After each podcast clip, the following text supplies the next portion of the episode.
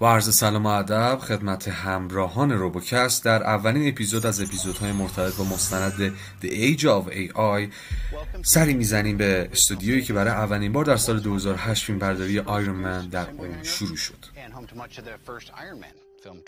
حال سراغ هوش مصنوعی میریم که اصلا یعنی چی؟ هوش مصنوعی به یک شاخه از علوم کامپیوتر گفته میشه که به بحث و گفتگو در رابطه با شبیه سازی و رفتارهای منطقی کامپیوتر می‌پردازه. این یعنی چی؟ میریم که ببینیم برای درک بهتر این موضوع به نیوزیلند سفر می‌کنیم جایی که در اون آقای مارک سگر مدیر اجرایی شرکت سول ماشینز حضور داره. آقای سگر تجربه بسیار زیادی در صنعت سینما برای شبیه سازی داره. از اون می‌تونیم به فیلم کینگ کونگ و همچنین فیلم آواتار اشاره کنیم. کاری که آقای سگر کرده این هستش که به کمک عکس برداری هایی که از کودک خودش کرده اون رو در داخل کامپیوتر شبیه سازی کرده. ایشون با این کودک در تعامل هستش به کمک میکروفونی که گوشهای این کودک هست و وبکم کامپیوتر ایشون که در واقع چشمهای این کودک میشه. از جمله رفتارهای این کودک می‌تونیم به ناراحت بودن گریه کردن و حتی لبخند زدن اشاره کنیم. همونطور که مشاهده می‌کنید مغز این کودک بازطراحی شده توسط این فرد در کامپیوتر و از هوش مصنوعی کمک گرفته شده که مفاهیمی مثل ترسیدن رو و همچنین مفاهیم عادی که خودمون یک زمانی حس کردیم رو به این کودک یاد بدیم. همونطور که می‌بینید ایشون با از بین بردن لایه های روی به لایه های زیری می‌رسه و شبکه های عصبی رو هم به نمایش می‌ذاره. این یعنی چی؟ شبکه های عصبی در هوش مصنوعی در واقع شبیه سازی خیلی ساده ای از مغز ما انسان ها هست.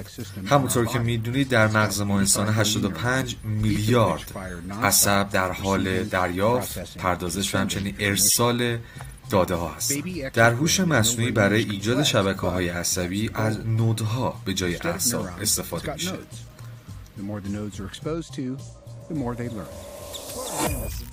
همونطور که می‌دونید از این نوع شبیه سازی ها توسط شرکت ها امروزه استفاده میشه.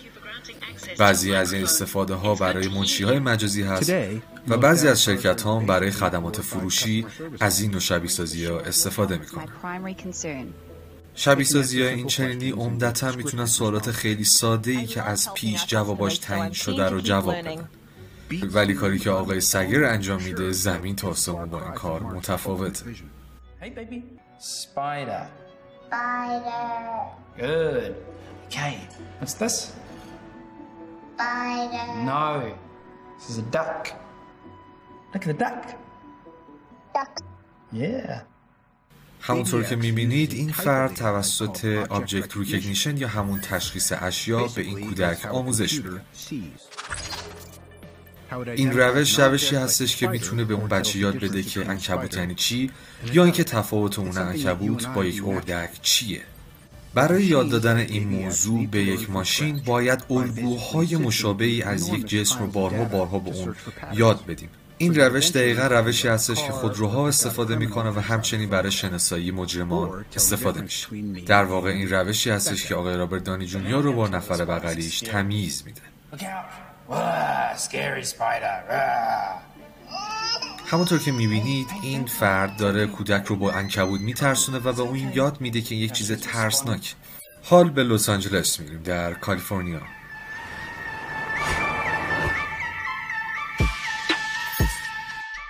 چه فردی وجود داره که عاشق تکنولوژی اون فرد کسی نیست جز will.i.am که قطعا می‌شناسید همونطور که می‌دونید will.i.am فردی هستش که علاقه‌مند به تکنولوژی و از علاقه خودش به artificial intelligence یا همون هوش مصنوعی میگه. اون میگه خلق یک سری چیزها مثل آرزو هستش و اون دوست داره که به کمک هوش مصنوعی به این آرزوها برسه. حالا برای رسیدن به این آرزو اون باید جلوی دوربین قرار بگیره و از اون عکس های مختلف در جهات مختلفی گرفته بشه. همینطور بعد جلوی میکروفون بره تا صدای اون برای ادا و تلفظ کلمات مختلف ضبط. That's کاری که اون می‌خواد انجام بده این هستش که می‌خواد نمونه کامپیوتری خودش رو بسازه. حال به آتلانتا سفر می‌کنیم. توی این شهر به یکی دیگه از روشهایی که هوش مصنوعی در دانشگاه جورجیا تک مورد استفاده قرار می‌گیره می‌پردازیم آقای گیل واینبرگ استاد دانشگاه و همچنین رئیس تکنولوژی وابسته به موسیقی دانشگاه جورجیا تک.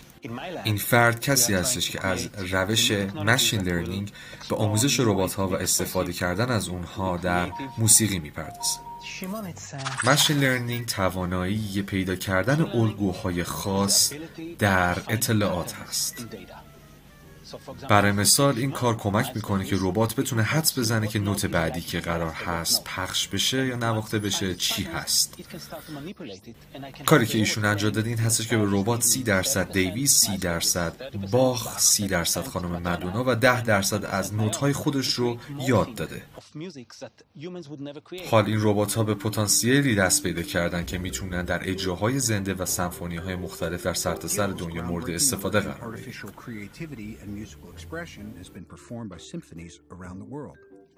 ایشون همچنین از روش های خودش برای یک موزیسین دیگه هم استفاده کرده. موزیسیانی که دست خودش رو در دوران کودکی از دست داده و درامر هست. ایشون رباتی رو طراحی کرده برای این موزیسین که به اون قابلیت این رو میده که سریعتر از هر انسان دیگری درام بنوازه.